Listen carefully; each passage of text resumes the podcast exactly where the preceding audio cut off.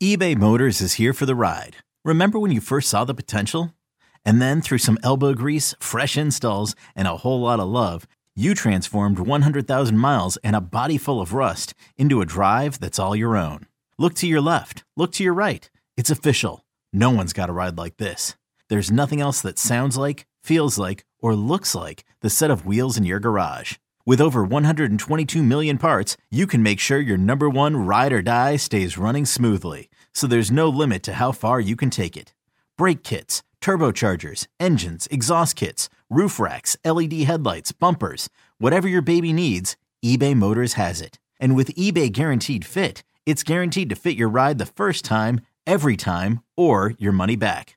Plus, at these prices, well, you're burning rubber, not cash.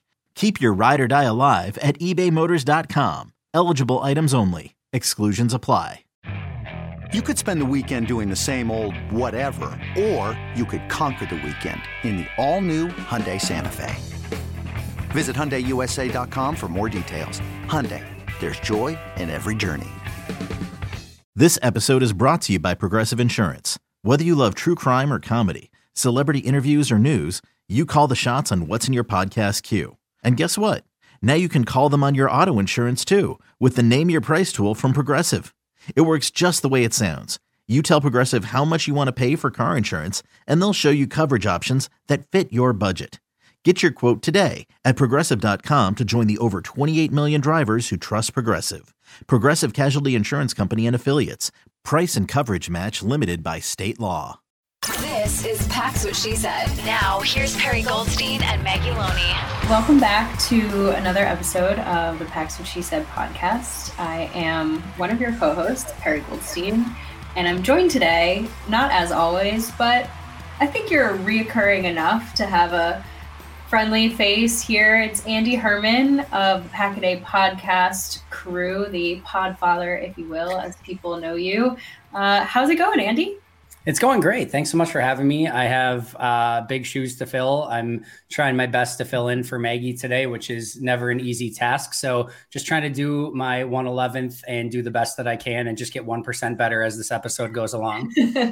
well, I think you are going to do more than just your 111th. This is going to be very fun. And you and I are old pros of doing this together at, at this point. So, True story. Um, but I've, I've had you on the show with the unenviable task of trying to preview in some positive light. Actually, it doesn't need to be positive at all, just in some analytic, objective light, this Packers Eagles matchup. Now, I think going into this season, um, Sunday Night Football, great. We love Packers on prime time. As the season rolled along, at least at the beginning, we thought, hey, this is going to be fun. The Eagles are looking like a really good team we love this. And then all of a sudden, the Packers have tanked and the Eagles are rolling at nine and one uh, and look like they are the NFC Super Bowl favorites. So this is not going to be nearly as fun as I think we anticipated, but.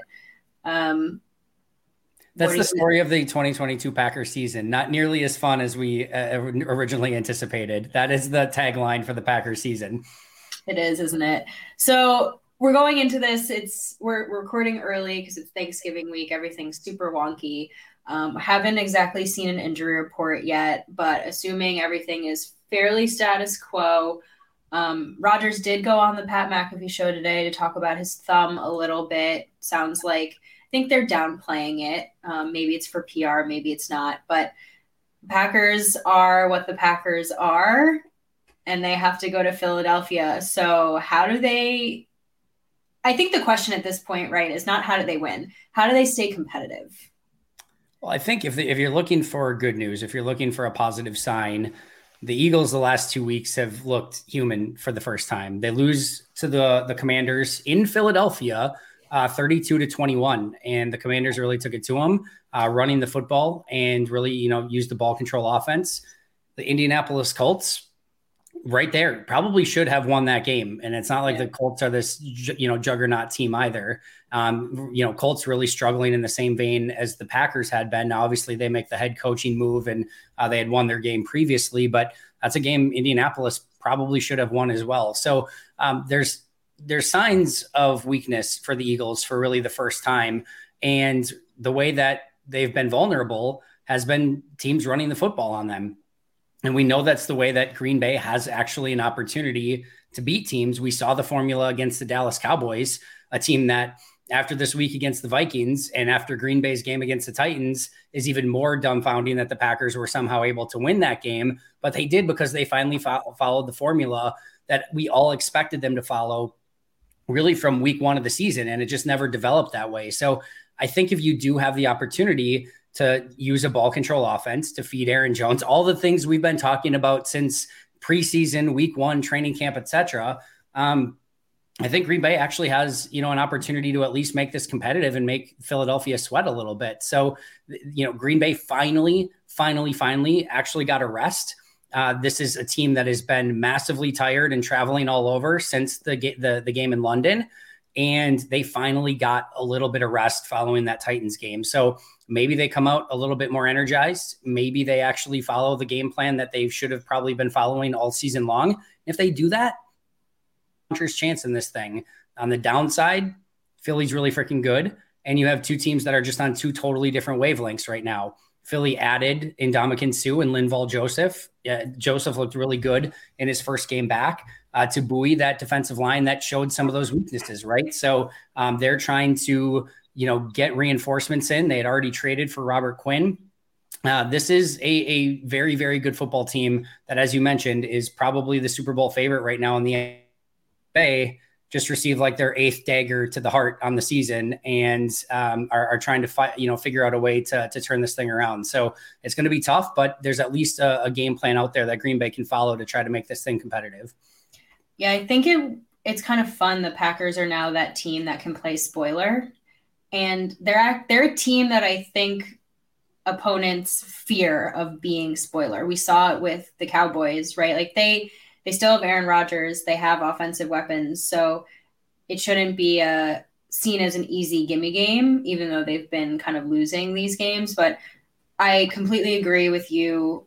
You know, the Eagles lost Jordan Davis. He's been on IR. And I think ever since then, that front has just not been as stout. Now, yes, they did do what they need to do, and they grabbed two guys who, and Ndamukong Suh is a. Uh, familiar face. Wouldn't call him a friendly face, but definitely a familiar face.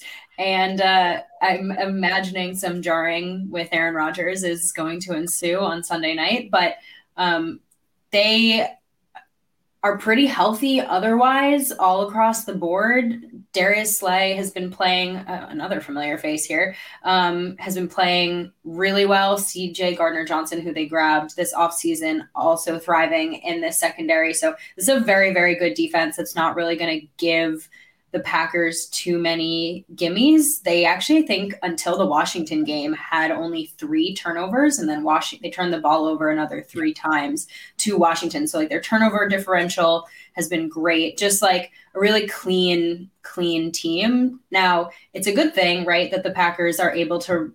That's a strength, run the ball do I think that they're going to be able to do it effectively against this defense in order to keep themselves in this game? That's to be seen, right? Uh, they were able to do against the Cowboys. They tried to do the exact same thing against the Titans, and it didn't work, right? That Titans front was able to stop them, and they really couldn't get anything going. So I'm not feeling great about this offense because again, if the front can stop the run, you know the guys in the back end are going to be able to go toe to toe with the receivers. There's nobody really that um, is going to strike fear into their hearts. Maybe Christian Watson is going to have you know another building block game for himself, but they have the guys to kind of man up the Packers receivers. Like you're looking at him and maybe Randall Cobb.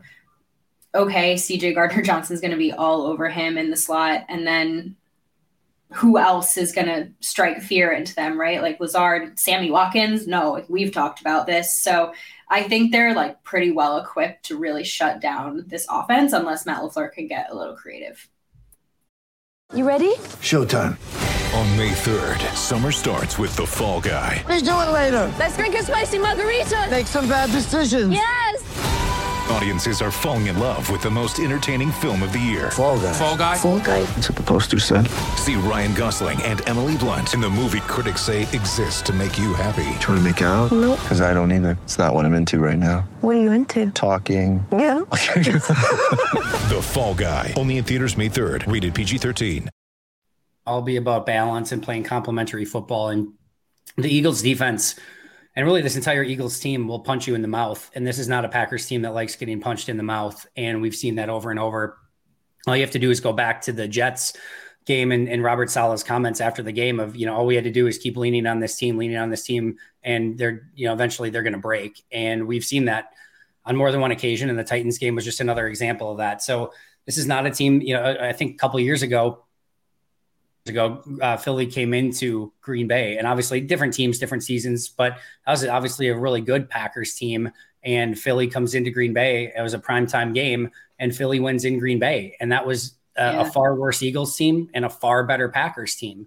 And you know, sometimes styles make fights, and these are two contrasting styles. And this is a style that has given the Packers problems in the past.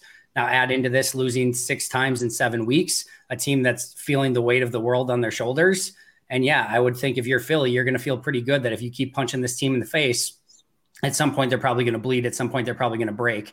So Green Bay is going to have to again. They, they get the rest coming off the bye. That's going to be super important. But yeah, for for Philly, I'm, I'm with you. I think this defense is going to look at the Packers offense. That Christian Watson's gotten people's attention now, right? So this is not you know the, the Cowboys game. It's, it's at some point you can kind of chalk up to all right. Well, this rookie who hadn't done anything all season, you know, all of a sudden went nuts and had three touchdowns, um, including a deep ball that Green Bay had basically not been able to hit all season long. Dallas kind of followed the blueprint defensively that every other team used, and actually that's their like that's the way they like to play. Green Bay just happened to hit on some of those explosives for the first time all season. And so it'll be up to Philadelphia to make sure that they don't give up those explosives. And I'm sure Green Bay is going to obviously try to hit those to Watson again. But he, the, the, the bad news is that he's on people's radar now, Yeah. and he's not just going to take anyone by surprise. The good news is that even against uh, the Titans this past week, he's starting to take defenders with him down the field, and that's opening up some of those passes under the middle. We saw uh, Watkins, we saw Lazard, we saw Cobb all running open in the middle of the field at different times in that game. They didn't always convert on it, unfortunately, but we saw open receivers in the middle of the field, which has been something we haven't seen a ton of throughout the course of this season. So Watson's definitely playing a part in that, and that's going to have to be a, a huge key to this game as well. Yeah.